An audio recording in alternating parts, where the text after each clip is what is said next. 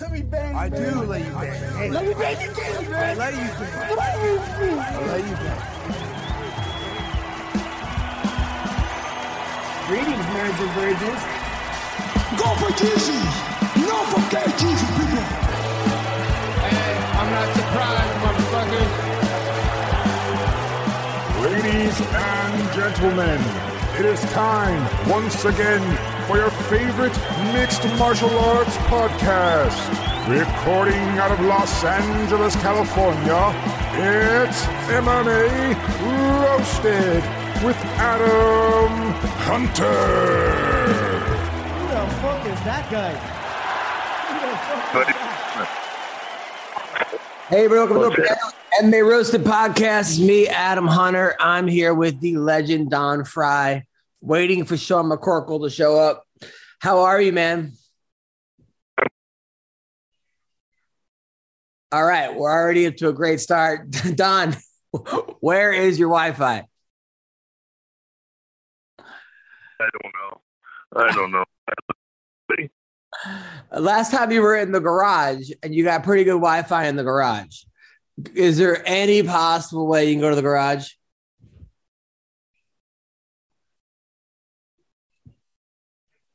Hello? Why am I doing this? This is just, I was so excited for the show. We have so much to talk about between the Will Smith, the Colby Covington, the fights, McGregor, Chael Sonnen, uh, Masvidal, Albie Shore won. I had the, the fights last week, the Curtis Blaydes, uh, all this shit to talk about. But I can't hear you. I can't, I can't hear me. Yeah, right. Uh, is that that's a little better? How are you, man? How was your weekend? Uh, it was uneventful, you know, really uneventful. I did not watch All right, you didn't watch the fight. uneventful. Did you watch the Oscars with uh, Will Smith? Hell no. Hell no. But hear that's the best best punch of the week, right? Well, yeah. So basically, I'll explain what happened. So Chris Rock was hosting the Oscars, and he and he made a simple joke about, you know, Javier Bardem and Penelope Cruz. You know, basically, you you don't want your husband to like. You better make sure that the husband's not that that, that if uh, she loses, he doesn't want to win. Because yeah, the husband can't win without you know, you know that kind of a joke, right? He goes, he, he better hope Right. Will Smith wins, right? Because Will Smith was, was also nominated. And then Jada Smith was next to it. And he said something about, oh, Jada, Jada's here. Um, hey, don't worry, you know, G.I. Jane 2 is coming up. I guess because she has short hair and G.I. Jane. For, she, she was bald, from, from what they said. She's bald because she got some kind of, uh, you know, Alopecia, right, right, right. But I don't know if Chris Rock knew that. I'm not even sure he wrote the joke, uh, you know, because they have like 10 writers, whatever. So Will Smith gets up and approaches Chris Rock, and everyone's laughing, like, oh, he's just gonna, you know, intimidate him or say something funny. He just smacks him in the fucking face. I mean, just smacks Yeah. him. And A Chris. Rock, Chris Rock, to his credit, was like, he stood there and he's like, man, Will Smith just smacked the shit out of me. Uh, like th- that's this is the greatest Oscars ever. Like he took it, he took it well. yeah, Will Smith right. sat back down. He goes, "Get my wife's fucking name out of your mouth. Keep my wife's name out of your mouth." I mean, here are my thoughts on this. It's a fucking joke. It wasn't a great Right. joke. I don't think he meant it as the alopecia joke. I think he meant it as a short hair joke. Even if he did make it as alopecia joke, okay, it's still a fucking joke. It was meant to, to induce laughter. Uh, approach him afterwards. Be like, hey man, I didn't really appreciate that joke. That was kind of uncalled for. Find out who wrote the joke.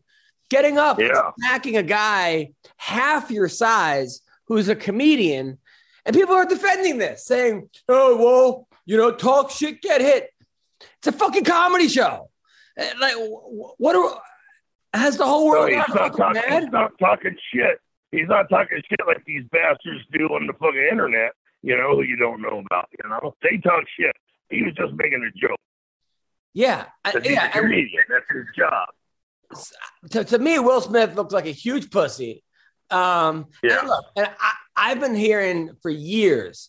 Like I, I knew a girl who allegedly, I have to say allegedly, used to go to these like swinger parties. I think I told you this, right, uh, McCorkle? And she would watch like these, well, that Jada and Will, they were some, some freaky shit, like banging guys, both banging guys, getting banged in front of each other. Like they were into some weird, uh, freaky, you know, lifestyle Right. I hear. Yeah, I hear he's he's bisexual and they swap partners. And, you know, I mean, you can eat my you can eat her pussy, but don't make a joke about her. You know.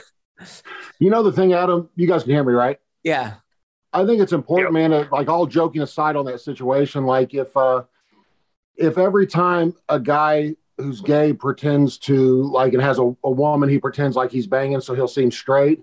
If every time somebody insults him, he can just go and punch him in the face. I mean, Bruce Buffer will spend the rest of his life in prison. So Thank, I don't know. thank you, Sean. Uh, look, look, I, I made a billion jokes of like, you know, he left him for Pete Davidson. Uh, you know, like he had the hit of the Oscars. There was there was so many jokes to be made. You know, Dylan Dennis fell down. It was just one after another. Like he pressed charges, and then I, I- I'm now getting I'm getting an echo. Is that is that on the Don or you, Sean? It's not on me. Not me. Oh, I'm getting an echo. I just don't understand. I mean, this whole now all of a sudden we're allowed to go out and punch comedians and kick. Fuck that, dude. First of all, You know what's funny? People think that it's. I see people saying it was fake or staged. Like that didn't look staged at all to me. I think, I think Chris Rock thought he was going to pretend punch him, so he like you know moved back, and that's why maybe it looked a little fake. But Chris Rock, I mean, either that or they're the best two actors in the world. Um, you know, or whatever, because it's uh, I don't know. Will Smith has been pretending, like I said, for years to be straight, so he's a hell of an actor.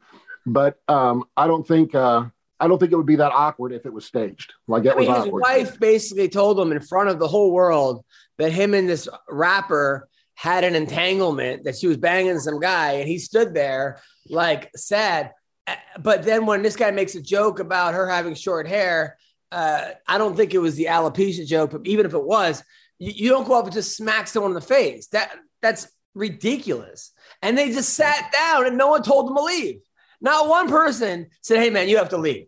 Like it's uncalled for. I don't care if you want to. Like, how does nobody tell that guy you have to get out of here? Uh, Well, that I would have been racist if they'd have done that. I hope Chris Rock sues the Academy, you know, and for security, lack of security. I hope he sues them for a hundred million dollars, you know.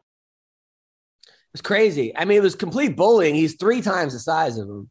Uh, I like. Yeah, he- the sad part was that Chris Rock's joke wasn't even funny. like that's what really hurt me most is like that wasn't even a good joke. So Yeah, I heard Brendan Schaub wrote it for him. Um, Right. I mean, it would be that'd be one thing that like he did that to Joe Rogan. Like if Rogan was up there and he tried fucking smacking him, or if he did that to uh, I don't know who's a who's a comic that could fight, uh, or, or a host that could fight. If he- not Brendan Schaub. Brendan Schaub could fight. Come on. No, I mean, if he's it not was- a comic though. Uh, but if there was a guy that could, but he did that to fucking Chris Rock. Like, come on, Chris Rock.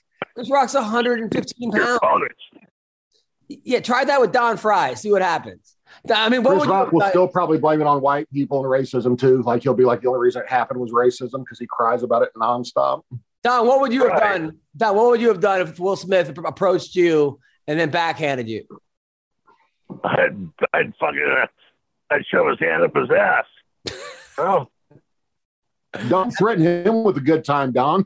I mean, I mean, I I mean, Don, would you would you double leg him? Would you uh would you punch him back? What would you do? Yeah, you're damn right. I'd push embarrassed. You're damn right. It's crazy. I mean, what the hell? I mean, that's the thing. He picked somebody who's two feet smaller than him, you know, to defend his wife's honor. You know what little honor she has, and um, you know. So why does he? Why does he pick on a real guy, real man? Yeah, yeah, no, I, I I lost all respect for Will Smith. Um, and I, you know, I did hear it was nothing a double leg couldn't figure out. You may not get that joke, but that's a great joke. That's a that's an inside joke with the homeless cats. um, yeah, it's crazy. It was crazy. Now, uh, now also uh, a lot of fights that are going on outside the octagon. So, I don't know if you heard this, Don. So Colby Covington was at a restaurant. I guess he was there with one of the Nelk boys. They are uh, they have a very popular podcast, and then and the guy was live tweeting what restaurant he was at. So Masvidal shows up with four guys, maybe five guys wearing masks and hoodies, and allegedly punched Kobe twice in the face, knocking out one of his veneers. I, they did knock out his tooth, but I think it was a fake tooth he had. Um, and then posted about it hey, right afterwards. Hey, uh, this is the show your face challenge, Kobe Covington. Show your face, right? Look at my face. Look at yours, right? Kobe, the, the cops were called. Colby did press charges. Uh, he had to go to jail. He got bailed out fifteen thousand dollars. People are calling Colby Covington a bitch. Look, I am with Colby on this one. They had Yeah. 25, they had 25 minutes to fight. Colby won Yeah, every single round. 25 minutes. You had 25 minutes and you couldn't pull it off, so you're waiting a cheap shot, dude. You know that's just chicken shit all the way around. And the thing is I is, do think uh, I heard that the police now have a new lead on who actually attacked Jussie Smollett, though. Um, like I heard they're under investigation for that because there's a Trump supporter sucker punching a you know guy. So right? I mean, well, the, the thing is, is that if Colby doesn't press charges, Masvidal's going to keep doing that. Masvidal's going to keep Right. showing up everywhere he fucking shows up with five guys and punching Colby in the head. And or anybody else that he makes mad. If Colby doesn't press charges, anyone else he pisses off will know he can just then come up free shot him. You know. So he kind of has to do that. And the thing about Colby is, look, Colby is a great fighter, but he's an athlete first. He was a two-time All-American wrestler, Oregon. He's a he's a tough guy. And he's a great athlete. Jorge Masvidal, I believe, is a fighter first. He he grew up fighting in uh, you know the streets in Kimbo Slice's backyard. It's it's not. I don't think Kobe's going around wanting to fight people on the streets. I'm sure he's gotten into plenty of scraps in his life, but he doesn't go out looking for fights. Not that Masvidal does, but it's just different. And I, I don't understand uh, what Masvidal was thinking, nor like does he care? Because I mean, now I think the UFC might cut him. He might lose He sponsors. was he was thinking, man, this coke is good.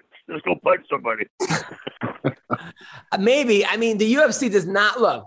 In the last month, the UFC has had Cain Velasquez shoot somebody, right? The wrong person. I mean, He, he, he was justified. He was justified, fight, justified, but it's not great press for the UFC because all you see is UFC fighter shoot somebody, right? Then you had Jon Jones, uh, who was their champ, you know, getting arrested, headbutting police cars, uh, and crying. Then you have Chael Sonnen beating up six people at a hotel room.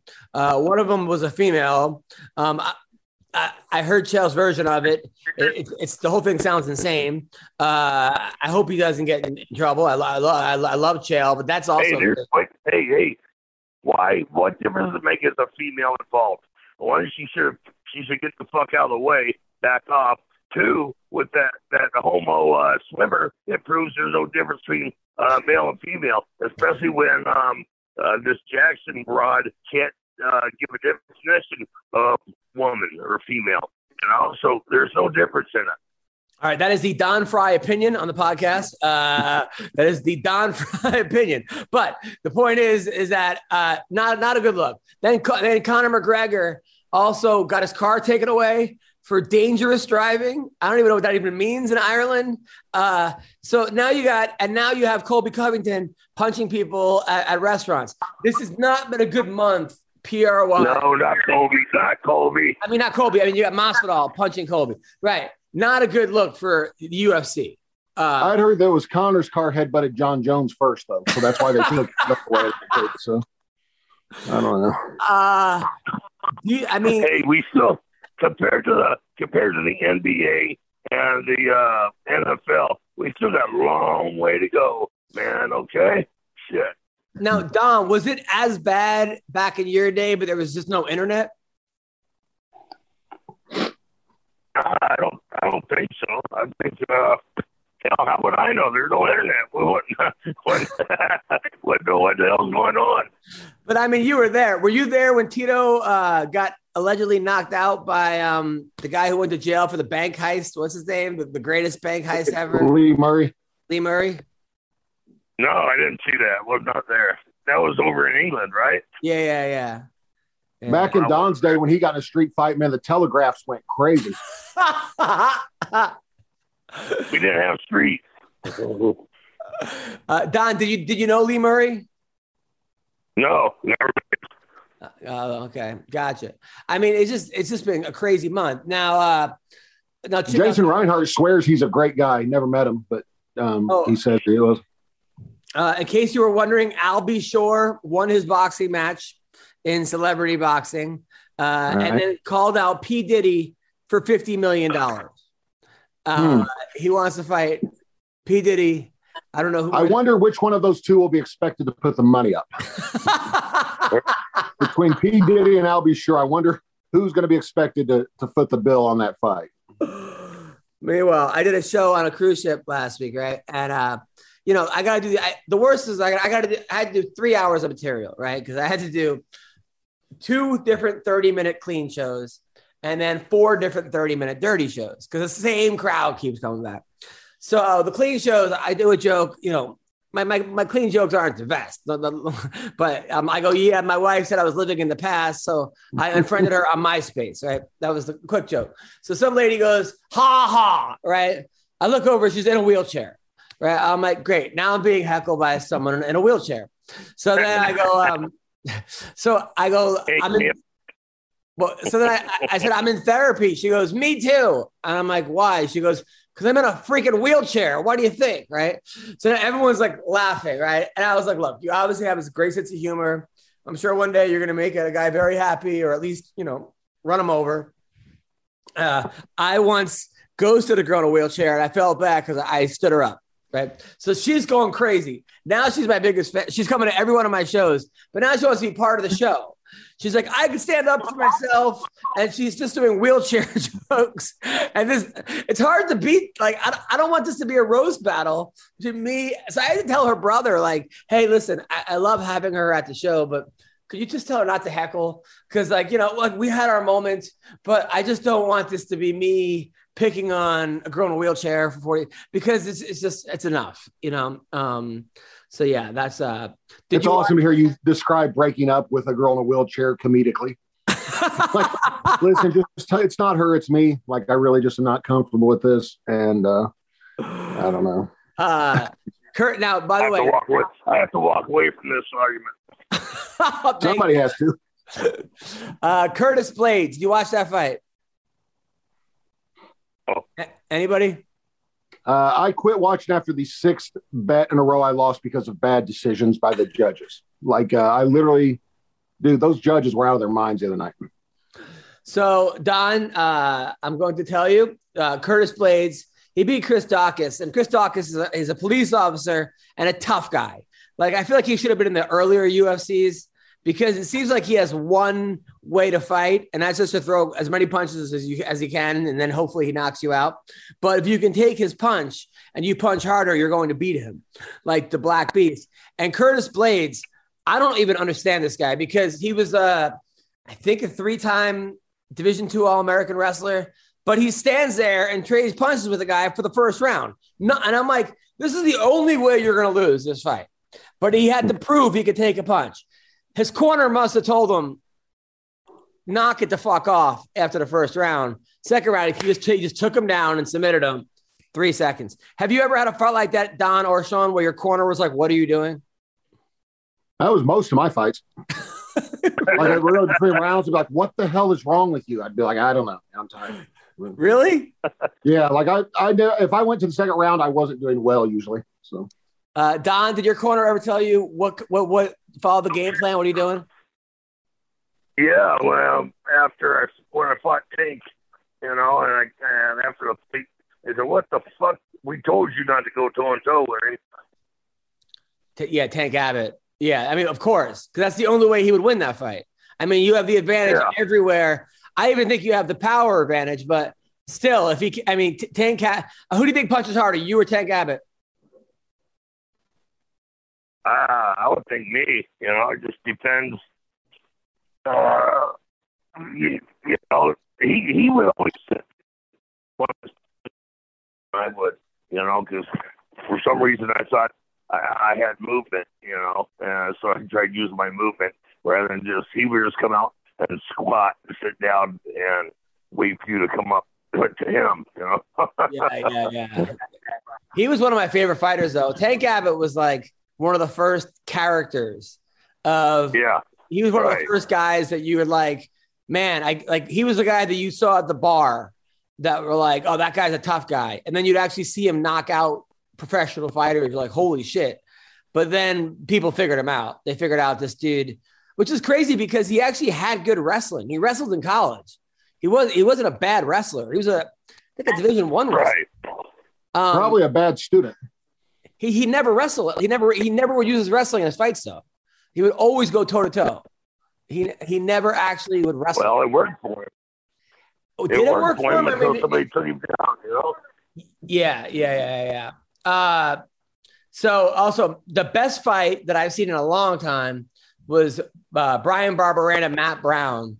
Those guys are the two of the toughest guys I've ever seen, and I, I knew it was going to happen. I knew that was going to be a great fight. I still think it could have been a draw. Um, I don't even know if I think Barber won that fight. It was so close. Sean, who do you think won that fight? I thought Matt Brown easily two rounds to one, if not three rounds to zero. I don't know.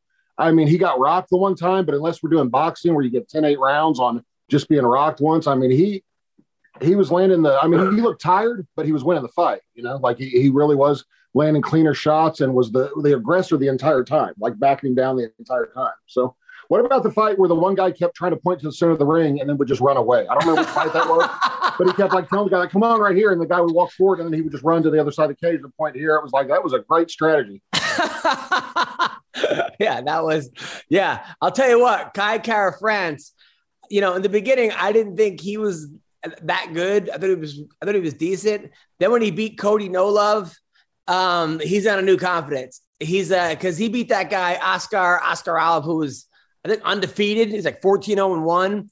And it just goes to show you, man, you beat that one guy who everyone thinks you're gonna lose to, and you're a different fighter. You're and and so good for Kai Kara France. I was super happy. I'll tell you for Sara McMann because Sara McMann is one of the nicest people, coolest chicks, uh, nice husband, just just a good person. She actually one time hit me up and said, "Hey, are you in LA?" And I was like, "No, I'm in Wichita." She's like, "Oh, I was wondering if I could stay at your place tonight." With my with my with my husband and my kid because uh, we're here for the nationals and I called my wife and she actually went out my wife and bought like an air mattress for them and they she said that was like so much fun like hanging out with them like just wonderful people but she's one of those people that would always be winning a fight and then just get caught like she would win she'd be winning the round and get caught in some submission always for some odd reason. And it finally didn't happen to her. Uh and she's hot. I think you know also i for a while i thought she was too nice. Like she would be on top of people doing ground and pound but she wasn't trying to really hurt the person. She was just trying to throw as many punches as she could so the ref would stop it. And then the ref wouldn't stop it uh because she wasn't really hurting the person uh because i think she didn't really want to hurt the person she just wanted the ref to stop the fight it was a, it was a crazy strategy What's up, people? Football might be over for the season, but basketball is in full steam for both pro and college hoops. From the latest odds, totals, player performance props, to where the next fired coach is going to land, Bet Online is the number one spot for all your sports betting needs. Now head over to their website or use your mobile device to sign up today and receive your 50% welcome bonus on your first deposit. Just use promo code CLNS50 to get started. It's not just basketball, but online is your source for hockey, boxing, and UFC odds right to the Olympic coverage. And uh, it's the best in the business, okay? From sports right down to your favorite Vegas casino games, BetOnline is your number one online wagering destination. BetOnline, the fastest and easiest way to wager on all your favorite sports and play your favorite games. BetOnline, where the game starts. Uh, did you ever see anyone do that, Sean?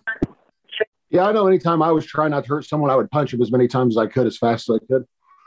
Um, not really, but um, yeah, no. I, I, man, I tell you, I think I told you this before, but I knew I needed to get out of fighting, like when I started losing. But um, also, like uh, when I did, when I found myself against lesser competition and I was trying to submit them, instead of knocking their teeth out. Like I'd get a, I'd get say mounted on him and then still work for an Americana or Kimura or something instead of just elbowing him in the face. Because I was like, well, this guy probably has to work Monday, you know, or whatever. Like I'd start feeling bad for the guys that weren't at the higher level like that. But I found out if you do that too much, eventually somebody will knock your ass out. Like you know what I mean? Like he's not he's not taking it easy on you. You know when you're uh, when you're taking it easy on them. But I heard Fedor say the same thing one time. He uh, I don't remember who he was fighting. It was I don't know a few years back, but they asked him why he went for submission specifically in this fight, and he said there are many ways to win, and um, you know beat someone's brains in basically, which I thought was odd, but also one of the coolest things you could say. So. Damian Maia said that too. He goes, his jiu-jitsu is the kind of thing where I could beat you but not hurt you. Uh, Don, did you ever feel bad when you punched someone's like when you when you broke someone's nose or knocked their teeth out? Nope, never did. Never did. they were fucking small athlete, and they they knew what they were getting into, and they signed their name. Got it. Got it. Now, were you ever like when you ever uh, when you were fighting and you got hit? Did you ever get hurt in the moment, or was always after the fight that you like felt the pain? Oh, no, I get hurt in the moment times. Yeah, yeah. Who hurt you? Huh? Who hurt you the most? Who? Yeah, who inflicted the most pain on you? His ex-wife. Oh. Yeah, god damn, no kid. Her attorney. Fuck. Jeez. Uh, let's see. Well, Tank did. Coleman did. You know. Um, I remember when I I fought uh, the judo um, Japanese judo guy. I can't think of the name right now, and he was dislocating my elbow because you know I had popped a couple of pills before the fight. I have no idea why, and so uh, you know he got me in an arm bar and he starts uh, stretching it, and I hear I go, wow, man, he's breaking my arm, dude. Oh. Pop, you know? I think that was Yoshida, wasn't it? Yeah, was it? Okay. Yeah, I think it was. Yeah, I think it was him. Because I asked Don about that when I first time I ever met Don. I said, Don, I've always wanted to ask you, like, what were you thinking when that guy had you in an armbar and you went and tap? And he said, buddy, I was so high that night, I probably wasn't thinking. I was like, this dude is my hero. Now, so. but like when Sham- but what about when Ken Shamrock put you in an ankle lock? I mean, how much did your ankle hurt? I, I it hurt. I'll it hurt. it hurt worse after the fight in the next few days. You know, until I got got out of uh, Hawaii. Got lucky, stopped off in Hawaii, and got off the airplane, and I had uh, cankles. You know, you know how your calves, the, those women with those real lucky legs. You know, like Hillary Clinton, they got ankles. You know, their, their ankles are as fat as their calves. You know, and there's there's no difference in them. You know. And, uh, dope, man. You, you guys made me feel like the biggest pussy. I was telling my kid, like when I was a junior wrestling at the New Englands, my ankle was just, you know, how it just swells up like a ball, like, you know, like your ankle's just a ball. And the athletic director was like, he's like, you're not wrestling. And I'm like, no, I'm, I'm, I'm the number one seed. I have to wrestle. He goes, all right, I'm going to take your foot and go like this back and forth. And if I see any pain in your eye, you're not wrestling. And he went like that. And I was so much, I was in so much pain, but I was like, I'm, I was, I was like, no, you know, so I, I wrestled and I, I won. But that's fucking nothing compared to what the fuck you guys are talking about. I'm telling my kid this, like, I'm like, so I'm like, you know, uh, and I'm like, holy shit, man. You should try sometime Adam, tried lying to the doctor and saying your shoulder's not dislocated when it is, and fighting for three rounds with your shoulder out. That was a lot of fun. But wait, what um, happened? I, fought my, I think it was my fifth or sixth fight. I was fighting this dude named Tiny Norton who sucks like real bad. Like I didn't like him, and he was like something like ten and one or something. But he was like four hundred pounds, but with good cardio. It was the craziest thing ever. So, um, so he had beat some, he had just beat local guys. But the first ten seconds of fight, I throw a punch it skims off the top of his head, dislocates my own shoulder, and breaks my arm up high. So I fracture my arm, and my shoulder comes out of socket, and it's just hanging there. And so I that was from him, you throwing a shoulder. Wait, that was from you throwing a punch. I dislocated my own, yeah, because when your shoulder dislocates, if it if it's going forward and up, that's when it can dislocate like on your own. So it hit the top of his head and went up, and I actually literally threw my own shoulder completely out of socket. And it also later on, I'd find out I had like a Hill Sachs fracture which is like a dent in the bone that hit my clavicle or something. I don't know. So I backed up and looked at my arm hanging down about four inches lower than it normally does and looked at him. And I was like, I'm not tapping to this dude. Like, because I just couldn't stand the thought of his dumbass celebrating. So I fought literally three rounds with it dislocated out, like just hanging there. I could only use my left hand. Where did you just, did you wing it? Uh, I tried to wing it, but it was like literally like flopping around, like it was ridiculous. So you- Um, and this is your, but this is your left hand. uh, no, it was my right hand, so I only had my left hand to fight with, and I'm, uh, you know, I'm not a southpaw, so um, I fought with just my left hand. I still beat him by decision, um, by basically just like taking him down with one arm and then just throwing left-handed punches. But I, on the video, I pass out four or five separate times in the fight on top, like I'm on top of him, and all of a sudden you just see me go out, and I come back to and start throwing punches again, and everybody just said I looked like I was real tired and out of shape. Like that's what happened. I was like, yeah, no, I was tired and out of shape, but that's not what was happening. I wasn't passing out from being tired. But um, to this day, he claims he won the fight. Like Could, wait, could you rear naked? Could you rear naked and choke them with your with your arm? out? No, Like- no, I couldn't do. I couldn't do when your shoulder's dislocated like that. It. Uh, I guess I was real incoherent during rounds. Like my cornerman said, he didn't know it was dislocated. He said I just kept saying my arm, my arm, like or whatever. Like that's. I don't know what I was saying between rounds. And um, so yeah, I fought and ended up winning by decision. Passed out after the fight. Just passed out and then went straight to the ER. And they were like, "Your shoulder is completely dislocated." And they told me that I guess it could have suffered an artery, you know, being like that, so I could have died.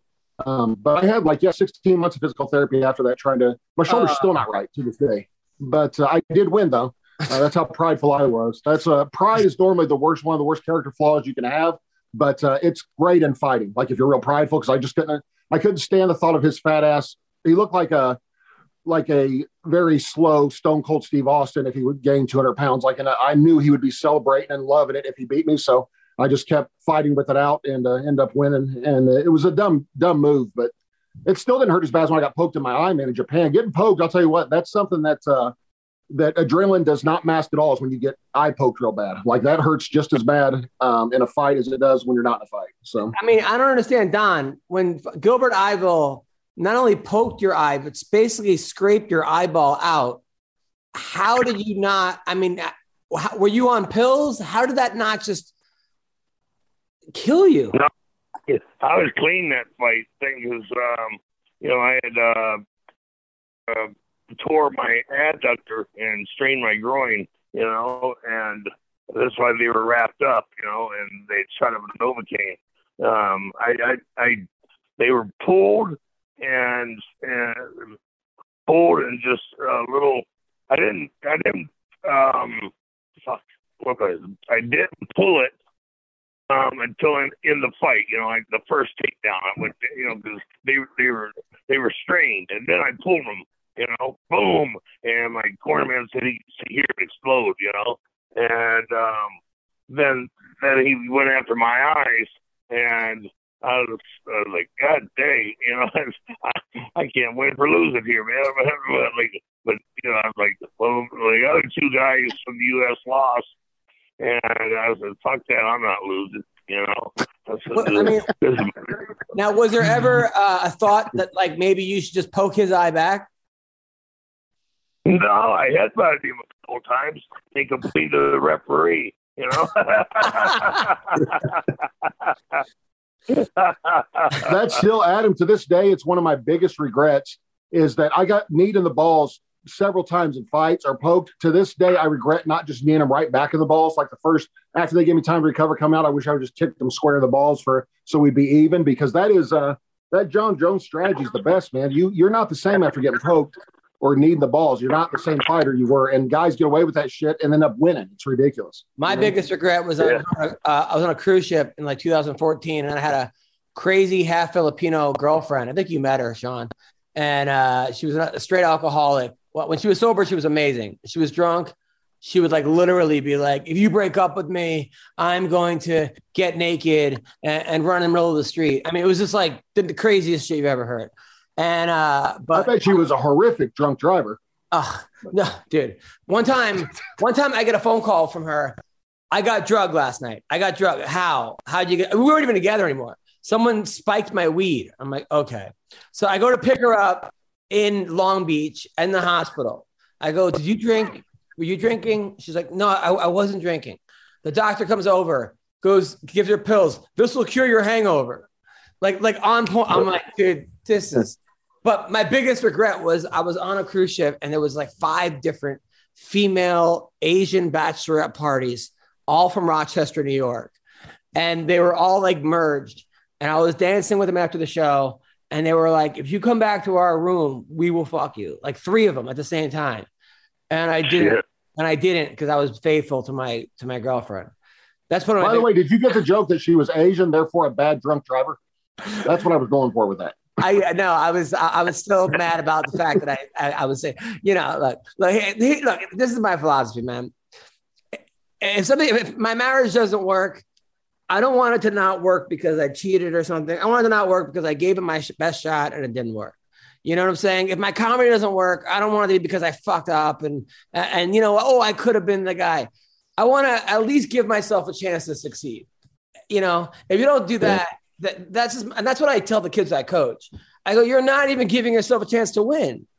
Uh, by you know, by you don't eat right, you don't do this, you don't work out. How are you ever going to win? You're, you're you're coming into it sixty percent. Like life is hard enough when you have hundred percent. When you have fifty percent, you're fucked. Yeah. Man, it uh, that reminded me of a story you told. Like one time, uh, I did meet these girls at a bachelorette party or whatever, and they told me if I came back with them, they'd fuck me. And so I went back there, and then they uh, gave me Brendan Schaub comedy. but you guys got me.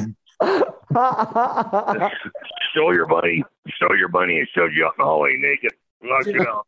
bachelorette parties are crazy, dude. I like because the thing is, when, when you have bachelor parties, like it's like ten guys and there's a girl. There's always there's like always some idiot. It's like you know. I, I remember one time I was at a bachelor party. It was disgusting. These guys were putting condoms on their feet, and the girls were fucking their feet. It was like the grossest thing I've ever seen. It was in New York, Oh, but it, it, it was it was beyond gross.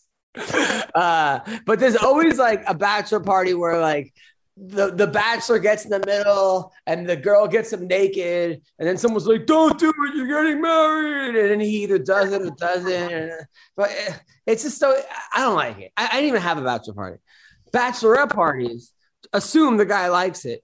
And, and and they just go for the fucking they just get the girl the guy's naked like they just go crazy they they just go crazy and uh that happened to me and um, it was a good time all right so uh, alexa by the way so wood joanne calderwood and alexa grasso um i feel bad for joanne calderwood or joanne wood now she's she's just I, I, she was Ever since she lost her Calder, you felt bad for her.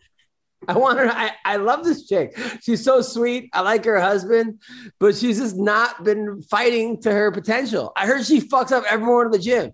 I heard I heard in the gym she's a monster, uh, but she just can't put it together during the fights. Uh, but which sucks because uh, did you watch that Chris Gutierrez uh, fight against that guy Dana? There was a guy. it he, he won by spinning back fist. No, I didn't see it. Oh, uh, well, he, he he fought this guy from Mongolia, right? And I, I've been to Mongolia. Uh, I, I had a great time in Mongolia. I, was the second American comic ever from Mongolia. And by the way, best looking woman ever from Mongolia. And wrestling is their natural is is is, is their sport. But uh, they, they You were going to say natural habitats. You almost you almost said wrestling was their natural habitat. it's crazy Mongolia. First of all, half the country lives in like yurts, and they watch Mongolian Idol. They love they have TV. That's like a, their big thing. But I guess a lot of them don't do well in like the civilized part because they get they just run through red lights and they, they don't deal with like traffic stops. They just it's like the good old days, right? Um, but uh, funny Mongolians. So I'm at the park with my kid one time, and these three Mongolian guys are walking, and they have huge cauliflower here. And I thought one of them was Sakuraba because he looked like Sakuraba. And I was like, dude, is that Sakuraba? And he's like, no, no, no, but we're wrestlers. He goes, and he goes, and I had a wrestling coach t-shirt. He goes, oh, you you coach wrestling? And I'm like, yeah. He goes, they're like, can we, can we join your team? I, these guys were like in their 30s, right? I'm like, uh, I'm like, I coach middle school kids. I can't like I don't know who the fuck you guys are. He goes, I, I got one guy's like, I was three-time world champion. The other guy was like a six-time world champion. One guy was like a four-time. I was like, I look, I coached 11-year-olds. I, I don't I don't see this going very well. One guy was a two-time Mongolia idol champion. Yeah. So, but I'm like, but I'll get you guys a practice. So I called Kenny Johnson. You know Kenny Johnson? He's a really Uh, good, he's a really good coach. He, he he runs Black House MMA. Right. Yeah. He Yeah. wrestled for Iowa under Dan Gable. Very underrated coach, right? So I send him over. So Alan Jouban tells me he doesn't tell them that like they've been invaded by the Mongolians, like their practice. So they go to the pro practice, right? And Alan told me right away, like one of his guys locks up with the dude. They don't know these guys, and the guy just like fucking judo tosses, like throws the guy like 30 feet in the air. And then they're like, oh, wait a minute. These guys, all right. So now they're all just sagging on him, right? So they went had a good practice, but at the end, Kenny Johnson makes the team do a thousand sprawls to end practice. A thousand, and then by like these guys were pretty, they were pretty out of shape. I, I think they got to about 150, and then they were like, "What the fuck?" Um, but that's a lot of sprawl. They were sprawls. so out of shape they can only do 150 sprawls after a three-hour wrestling practice. That's what I call out of shape. I mean, a thousand. I mean, Don, have you ever done a thousand sprawls?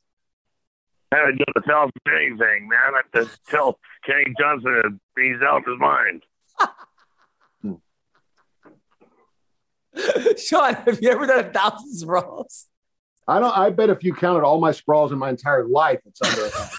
like I don't think. I don't. uh Yeah, I didn't do much sprawling. So But how does anyone on their team get taken down ever? You're finishing practice with a thousand sprawls, a thousand. I mean, look, I make my kids do a hundred sprawls one time. I go, all right, you fuck around one time, and then and then by about like eighty, they're like, ugh. I couldn't imagine doing a thousand sprawls. Uh, that's a lot of sprawls. But anyway, he won by a spinning back fist.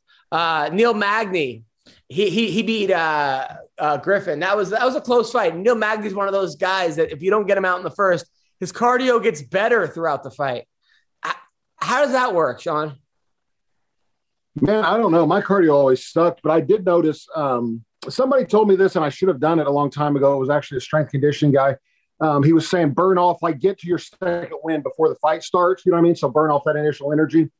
And I did always notice when I played sports in college, like played basketball, or when I was training, it seemed like an hour into practice, I felt better than when I first started, you know. But uh, timing, that's a bitch, man. Like, especially when you're the back room at the UFC and you got Burt Watson screaming at the top of his lungs every five minutes, like, you ready to roll? It's time. Oh, wait, not yet. Commercial break. You ready? Like, back and forth. But uh, some guys, man, uh, I don't know. I think cardio a lot has to do with either genetics, man, or maybe I'm just making excuses, but genetics or um, staying calm. Because I just, I don't know, man. The I, I don't know. I, I could go all day in the gym. I could go five minutes in a fight. So I mean, Don, you never got tired in a fight. Uh, at the end, yeah, towards towards the end of my career when I didn't give a shit anymore. Yeah, I got tired. Yeah. We didn't we never talked about because I was uh, away last week. Did you watch the UFC England? No. Did you watch it, Sean? Uh, I did not. I was was blown away though to find out that Paddy the Baddy guy got uh, twelve and twelve um, to, to fight twelve thousand fight, twelve thousand to win on a show that did a five million dollar live gate and uh, like the highest rated uh, fight night ever. That was that's uh, Yeah, I don't know. that's People are like, people are like, hey man, that's uh, you know, like the UFC's not improving. I'm like, well, they improved a little bit. I got ten thousand dollars for being the co-main event at UFC 124, which sold a million pay-per-views. So uh, yeah, I got ten thousand dollars for doing that. So it's it's gone up two thousand anyway. So Yeah, I mean, yeah. Paddy the Baddy, by the way, I'm still not sold on him because he did get kind of rocked and came back and won. Uh, but I guess that's his, you know, he's really good at jiu-jitsu. He's a fun fighter to watch. He is a star. He's got he's got the star power. Um, I want to see him get really tested, like, you know, but uh I, I don't know if they're gonna they got a star in their hand. So it's like they kind of I feel like they're going to give him guys that are favorable to him for a while because he's he just he has that yeah he he he has that thing. Um, well, you know what they say? It's hard to get up and run in the morning when you're sleeping in a homeless guy's sheets because at 12 and 12, um, you don't have to worry about money running him anytime soon. That's it to me, man. That is people always talk about Dana White's greed. I don't think it's Dana White at all, man. Like I don't know. Like I always thought that for Dana was always super generous. Like with me, with anything, you know, like any situation. Like if he takes people out to dinner, he tips ten thousand bucks. But I think the Fertitas were really greedy, and I think the new guys that own it are even greedier than the Fertitas thought about being. Uh, did you hear that story Dana told about how they thought they were cutting his office down to like eighty by eighty percent? Like they literally came in and Dana, they were doing the you know the um whatever the little The Apex. where all the athletes go. I can't remember in Las Vegas, all the uh, Yeah, the training Apex. center or whatever. Yeah, yeah, yeah. Yeah, the Apex. And uh, they came in and told Dana White, I guess the new owners came in and said, Hey, we're going to scale back your office and just have like a little, you know, whatever, 10 by 12 office for you. Um, because we paid so much for the company. And Dana was like, he told him uh, that was fine. He'd go ahead and just leave the company then. They, they could just, you know, find somebody else to run it. And so he not only did that, but he made his office twice as big um, as what they were planning on, you know, or whatever. But I thought that was funny that a guy like that, that you're going to come in and tell a guy who's hanging around, who's uh now got three or four hundred million dollars, like, oh, we're going to cut your office down in size because God forbid we buy three extra sheets of drywall, you know? I also heard, I don't know if it's true, but I heard that like when the whole thing with Rogan recently was going down, that that, that they were trying to get Rogan off the telecast, and he was like, not a, and he was like, not a chance. Like, Good, you know, good. You know, not. But, that you know, so- you got Dana, Dana, Dana's fucking loyal. You know, if he's in your corner, he's in your corner. You know, I mean, he, he's a fucking loyal guy. You Yeah. know, I, And, people uh, ask me all the time if Dana White's a like- dick, man. I say all the time, he was always really nice to me. Just don't get on his bad side. You know what I mean? Like that's the thing. Like just don't, just don't get on his bad side. But he was always Dana. I think I told you uh, what he did for um, Bubba McDaniel. You know when his little kid got murdered. Um, and I know of other things. He got me in to go see that doctor in Germany. They they didn't have any availability for like nine or ten months. And then uh, Dana called and said, just tell him that I sent you. You know, because I guess he had sent a lot of fires there or whatever. So I called back, and all of a sudden they could get me in the next Tuesday. You know, so uh, like he didn't have to do that for me. You know, make that call and stuff. So Uh, well, this guy, oh, I'll talk a little bit about the UFC. This guy, Tom Aspinall, he's the real deal. Uh, he submitted Volkov first round, um, which nobody's done. Uh, so they had the England has a heavyweight, uh, a really good one. Um, so I'm excited about him. And this girl, Meatball Molly, which is one of the funniest things. She she goes for like a, a spinning back elbow earlier in the fight. It almost looked comical. It almost looked like Remember when like Chael tried it against some uh who was it against Jon Jones? It was like what yeah? Right? the worst Yeah. spinning elbow of all time. Well, then she does it in the third round and knocks the girl out cold with it. Like she went from it looking like the worst spinning elbow to the and she she gets she wins. She jumps out of the uh, octagon, grabs the belt. I guess they had a fake belt. I don't know why they had a belt there, and just starts running around with the belt, like going ballistic. And uh, good for her, man. So uh, I've had her on the show before. Paul Craig, by the way, who the, who goes by the Bear Jew. He this dude has the fastest triangle I've ever seen. Like he put this on. Like he should teach a, a course on. I've never seen a faster triangle slapped on. But uh, yeah, good. I mean, crazy. So um, all right, this week, uh, a couple fights this week. Uh, well, a big fight this week, a big pay per view. Uh, first, Mickey Gall said he would beat Bruce Lee in Bruce Lee's prime. Uh, Don, what do you think? who the fuck is Mickey Gall? Mickey Gall is the, the fighter that beat CM Punk. He lost to Diego Sanchez. He's beaten some good guys. He he, uh, he beat Sage Northcutt. Uh, he lost to Mike Perry. Uh, Wait, he lost. He lost to Diego Sanchez and Mike Perry, but thinks he could beat Bruce Lee. yes, yes. Like, that guy's a fucking idiot. I think it all depends on uh, who was writing the script.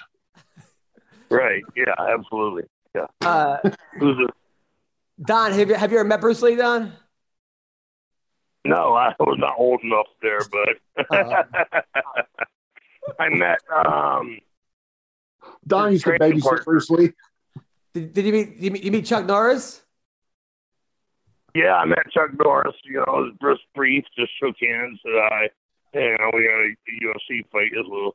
You know, we both watched the fight. Um, but uh, Dan, I met Dan Inosanto. Dan Inosanto, you know, Bruce Lee's sparring partner, training partner, and he's a great guy. Dan Hunter's a great guy. Fucking amazing. All right, so Dude, Prime- I'll tell you what, man. When Don, I cannot imagine what could have possibly happened to this planet when Don Frye shook hands with uh, Chuck Norris. like, dude, that could have thrown off our whole equilibrium and everything. There was so much manliness at that moment. There's no telling what uh, what kind of All right. damage could have been done. So, I think right, we- let's say let's say uh, in a bizarro world, right? UFC one, it's Bruce Lee, Don Frye, Chuck Norris, Steven Seagal. Uh, oh, fuck. Was he there for a ring guard girl? all right, so who wins that? You, I say Don Frye wins that one, right? Easily. easily. And then what about Judo Gene LeBell? He's also in that uh, contest. Uh, that would be a tougher fight. You know, I would, I would hope that he got hurt. Um, that hurt hurt him. You know, if he didn't beat him, he hurt him. So, you know, uh, it strengthened my odds of beating Judo Gene. You know, So Judo Gene would be your toughest fight. Then Bruce Lee, then Chuck Norris, then Steven Seagal. yeah, you know, it's a toss up between Chuck and Bruce. You know, that would be a coin flip. You know, I'll tell you who's uh, I'll tell you who's not beating uh, Steven Seagal is Gilbert Yvel. Because as soon as you try to poke him in the eyes, he'd have those yellow shooting sunglasses he wears everywhere, and uh, would be completely ineffective. Um, I heard Steven Seagal used to try to hurt his training partners, like his his stunt doubles. I think Josh Yeah. Barnett. I think Josh Barnett told me that he was like, if he tries anything on me, I'm gonna fucking kill him. Like, and then that was like, uh, that's pretty much how that went down. Uh, Josh Barnett is one of the scariest human beings I've ever. Like, I spent three hours in a car with Josh Barnett, and he's one of the nicest people. I, no, I mean, you, you, Josh Barnett will do anything for you, but his eyes yeah, he's great. His eyes are dead. Like if there was a real life Dexter, it would be Josh Barnett. I could see him killing people like that deserve to be killed. Like he he's fucking psychotic. Uh, am I am I right? Yeah. Yeah, absolutely. You, you look, you look in the eyes, the windows to the soul. You know, and the lights aren't even home. I mean, I mean, nobody's home because the lights aren't even on. You know. Yeah, he's he's one dude like he wouldn't just like kill you. He he would have he would like take turns. Like there's something like really evil about that guy. And not only he would wrong. just member you. He would just member you uh, to tiny pieces and Yeah. drive around the country throwing, you know, uh, just uh, little bits and pieces of you out the window. You know. But but I was I sat next to you, Barnett, and uh Uh, you you and Barnett at that Bellator event when Tito beat Chael, and both of you guys said that was a fix. What now? I was I sat I sat next to you at that Bellator event when Tito Ortiz What? beat Chael Sonnen, remember? And you and and no, you and don't Bar- remember. and you and Barnett both said that that fight was fixed. That Chael threw it. Where was this at? It was in Los Angeles at the uh, Forum.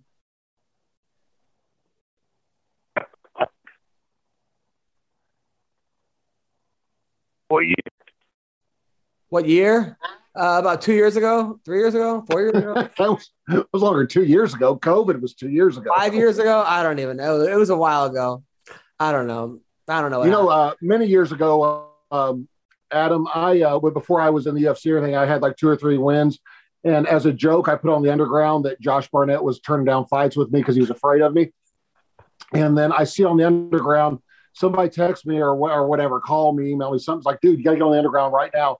Josh Barnett in his seventh post after 15 years of being a member, seventh all time, like he the only posted seven times, was like, I don't know what your problem is or why you think I'm calling you out, but I haven't turned down anything. And I was like, he was verified. So it was like the real, like Josh Barnett, which was the funniest. I get killed me. I was like, man, I am such a good troll that at 3 and 0, I can get Josh Barnett to Oh respond to a God. call out that never happened, you know? Like, uh, yeah, no, Josh. Yeah, Josh is a great guy, but he's he's one dude that I'm like, that's a guy that I would never want after me. Like, there, that's a dude that like if he was like, hey, I want to kill Adam, I'd probably move because uh, Josh is big old. Josh is a big old boy too. oh, He's a big old. yeah. Fu- he's crazy. He's insane. All right. So this week, Volkanovski is fighting the Korean Zombie. this fight is one of those fights where I think Volkanovski is going to win so fucking pretty easily that I'm wondering if everyone's overlooking the zombie, including Volkanovski, and the zombie is going to win. Is this like is this one of those fights where everyone's going, "Oh, this is going to be an easy fight for Volkanovski," and then that's it, like that happens to me all the time. Like Dude, everyone- that's a, that's a real thing. That does happen a lot. I know. Uh, I've seen that happen repeatedly, where you take it. I don't know if it's the fight or what it is, but where you don't even watch because you think it's going to be just a joke, and then like uh, when what's his name just recently beat uh, beat the guy for the light heavyweight title, um, Glover Teixeira. I thought he had no chance, like none. You know, like and uh, comes out and kicks his ass. Well, Julianna Peña. I remember telling my wife, Yeah. I, I thought she was going to win, but I told my wife, I go, Julie, I go, I think Julianna is the only person that believes she could win this fight. And my wife's like, well, that's all that really matters, right? I'm like, yeah. And she fuck, not only she won, but like, she, I mean, she out toughed out everything there. Uh, is this to happen with the zombie? Uh, it just seems like this has the perfect storm because Volkanovski's also had some close fights. Like I thought he lo- lo- lost both the Holloway fights. Um, and so I don't know, man. This part of me that like, as a gambler, uh, which I'm not, but I would say, you know what, throw 50 on the zombie because now the fight everyone's working, looking forward to is is uh, Chimaev and Gilbert Burns because Gilbert Burns is a monster, a black belt, a tough guy. He beat he beat Wonder Boy, uh, but it just keeps the legend keeps growing about this guy Chimaev. uh, he's beating everybody up. He, he's destroying Darren Till. He's you know he was he was from Dagestan, I believe, but then he won the wrestling title in Sweden for seven years. His striking is good. We saw him knock out Gerald Meerschaert quickly. He's never lost a minute of a round. He's never lost a second of a round in the UFC. There hasn't been one second where he's lost a, the fight. But Gilbert Burns has been in there with everybody. And he's been knocked out, yes, by Dan Hooker. But that was when I think he was like cutting down or something. Or I think that was, you know, I think that was what was at 55. Maybe he was dehydrated. I don't know why. Call me fucking nuts. But I think Burns is going to pull off this offset. Don Frye, what do you think? I don't know who we're talking about, partner. Sorry. So okay, there's this guy Chimaev who is undefeated, who he, he he got COVID and then retired for some reason, and then I think like the the prime minister of Chechnya is that where he's from, or where, where's he from? Basically, Yeah, told, I don't think that's. I don't think the guy's exactly the prime minister. I think he's more like the warlord. the, the uh, warlord basically told him But told him you're not allowed to retire anymore. Like, Right. no. And now he unretired. Um, and he's just been killing everybody. I mean, this dude has just been annihilating people uh, quickly, quickly. Uh, he, and he seems to be the perfect. He's like Khabib 3.0. They're calling him, but he's Yeah. fighting. He's fighting Gilbert Burns, who's a black belt, uh, who's been in there maybe a little past his prime, but Burns beat Tyron Woodley. He beat Wonder Boy. Uh, he's beaten a lot of guys. Uh, Sean, what do you think? I think, man, this will be the really um, where we'll get a really good idea exactly how good Chimaev is, man. Because Burns is no, I mean, he's better than a gatekeeper, but he's no joke, you know. Like, so if he comes and plows to him, because I think I don't even know that Chimaev's still yet been hit, right? Or only been hit like two times and Yeah, four UFC fights or something like that. Like he's just went through everybody. So uh, it'll be really, uh, really interesting to see. But if he goes and walks through him, I don't see any way he doesn't fight out of Sonya next, man. Like I, I think uh, if he if he does the Burns what he's been doing to everybody else, I think that's the fight to make. who are you putting money on? Uh, I'll tell you what, I'd have to see what the odds are, but I bet Chimaev is a real heavy favorite, so I'll probably bet against him, which means he'll win. So Good, good. That's that was what I was my my uh, bet on. Who's who, who you're going with? So, dude, you I'm guys can, you Chimaev. can make a living betting opposite of me. Swear to God, you can make a living betting opposite of me. Like that's how ridiculous it is. Uh, Aljamain Sterling. Uh, obviously, uh, Don Frye was very upset about the last fight. I think you were there. Um, remember, he was like losing the fight, and then he got kneed, and he said he couldn't continue. He got he said he was he was concussed, but then he went to the after party afterwards with the belt. Uh, I heard he got an award last night too for uh, that performance. So uh, he's he's the rematch against Petr Yan. Now, Aljamain, that was the worst version of Aljamain Sterling I've ever seen. I think that uh, The acting, the acting was great. the acting was good. Yeah, the acting was good. I mean, I, I think that Aljamain's got a big advantage here because he can look and see everything he did wrong. I mean, he and still have the belt. and remembers every bit of it because he wasn't hurt in any way by that. People are gonna fucking call me crazy. I'm completely biased. Aljamain is my friend. He's doing the next UFC comedy jam. Uh, he helped coach my wrestling team, as did you, Sean. So I'm picking Aljamain. Uh, we hung out. We went to strip clubs together. Uh, he's my buddy. Uh, Sean, who are you picking? Man, I think Yan is just too much better than him to lose. I think Yan's kind of like uh, on a different planet from almost everybody else in that weight class. So um, his boxing's amazing, man. He's a, a really, really good boxer and uh, just a ballsy guy. And um, if he can just remember not to knee people while they're down, that would uh, greatly improve his uh, improve his chances. But uh, yeah, th- there's certain people, man. Sometimes when you see a guy fight for the first time, I remember when I saw. Um, Oh gosh, I remember it so well. I can't remember his name. Uh, the Weidman? Kid Brian, what's his name? Huh? Oh, oh, who? Ryan No, Brian uh, Ortega. Ortega. The first time I saw him fight was against Clay Guida. And granted, it's not hard to look great against Clay Guida, but um, I remember seeing him, and it was one of his first fights at UFC. I was like, man, that kid just has it. And the first time I saw Peter Yan fight, I was like, that's a future world champion, man. Like, and I don't even remember who it was. It was one of his first UFC fights, but it uh, sometimes, I mean, you can't see that with everybody, but some guys you can see that uh, with. And I think Yan is just head and shoulders better. Don, what do you think? I'm going beyond, even even though uh, Johnny just, just ruined it, you know, for a lot of people. But uh, yeah.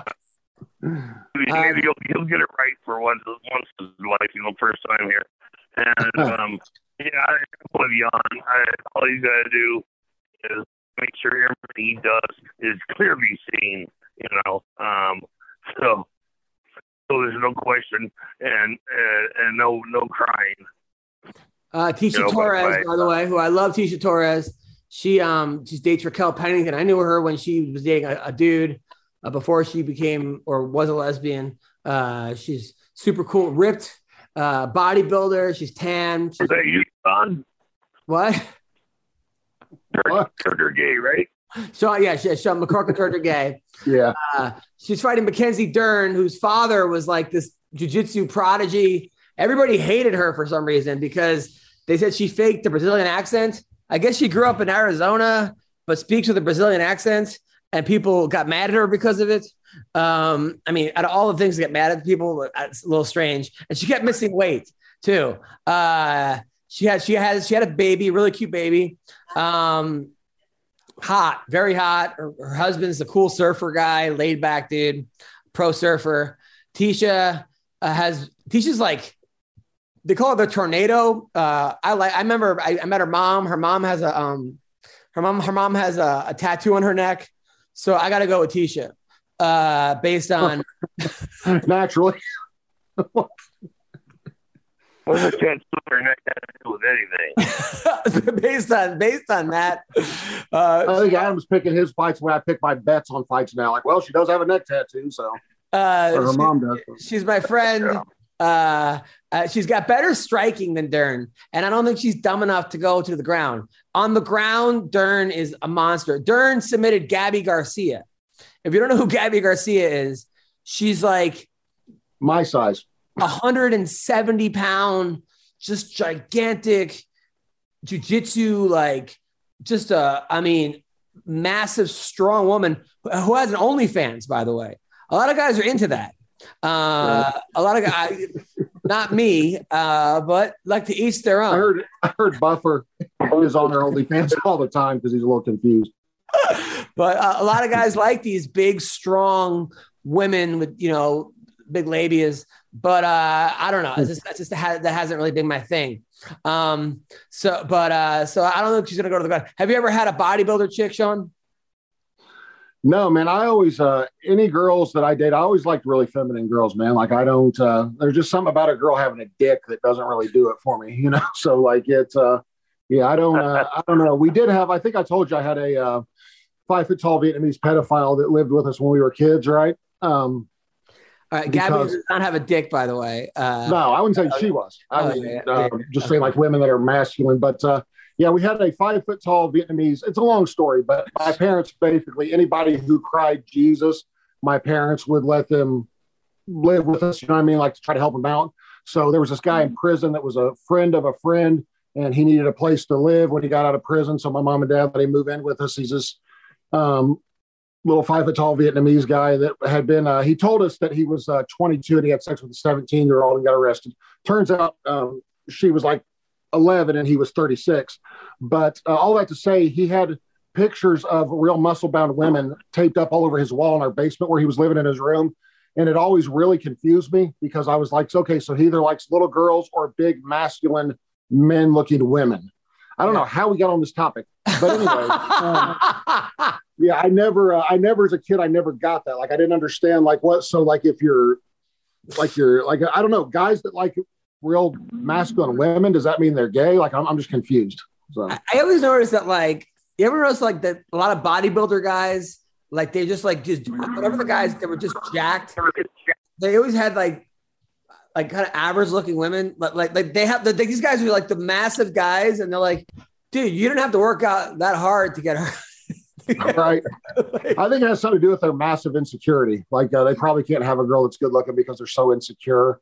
Um, when I beat up that guy, I think I told you a story. I might beat up a guy uh, in my only street fight in a long, long time. But I asked him later on, and we became friends. And I was like, dude, what were you thinking that night when you started a fight with me outside this club in Indianapolis? He goes, man, you know how like big bodybuilding dudes are always like pussies and real insecure. And I was like, I guess so. He goes, I thought you were one of those guys. So I thought I was going to like make you look like a bitch in front of everybody. And uh, so I didn't know whether to be more offended that he thought he could make me look like a bitch or I look like an insecure bodybuilder guy. Did you Like at watch? The, time. did you watch the Thor fight? The Thor, the guy. There was a No, I saw I saw clips, but I didn't see the whole thing. Like I didn't see the. And then finally, uh, the other big fight on this card is Kelvin Gastelum, who's fighting uh, this guy who's a monster. This guy beat Ian Heinisch. He knocked out Ian Heinisch. That's the guy that was smuggling cocaine up balloons up his ass from Colombia. Um, and then Adam's always got the real insider info that would have helped me on my bets. Like this guy smuggles cocaine up his ass. Like, well, better than Bruce Buffer smuggling those cocks into the country of his ass. But but Gastelum, Gastelum is trading over at Fight Ready now with, with Jon Jones and Henry Cejudo and the Pitbull brothers uh, in Arizona. And I think I think that's a good camp for him because I heard Right. Gastelum would always show up late. Uh, he would like leave early. Like women off the street that were just taking like cardio classes would like beat him up. I heard he wasn't taking it very seriously. So when you, when you train with Jon Jones and those guys, I think uh, that's a different. So I well, think if there's anything we know about Jon Jones, it's that he takes his career very seriously. that's, the, that's the one thing we know about Jon Jones. anyway, hey, um, Don, did you change the name of your podcast to Double D's? Oh no, that's uh, we do double D's in your face um, for question and answer. Oh, Is what that oh, okay. All right. Well, listen, uh, make sure you guys check out Don's podcast called Toxic Masculinity. Um, and then uh, I will is. be double D's in your face. at Double D's in your face. I'll That's be what at- Bruce Buffer uh, calls a good weekend. Double D's in your face. I will be at the Laugh Factory in Long Beach this Friday night. Uh, if you want to come see me, uh, go to adamhuntercomedy.com. Anything coming up, Sean? No, I just want to clarify that I didn't mean double D breast at his face. I meant two dicks. I, I Like on the agree. Bruce Buffer. I'm pretty sure everyone knew what you meant, but thank you. Uh, you guys are the best. And guys, hold on one sec, guys. By the way, guys, um, because I, I want to talk to you guys for one second. And but that is our show.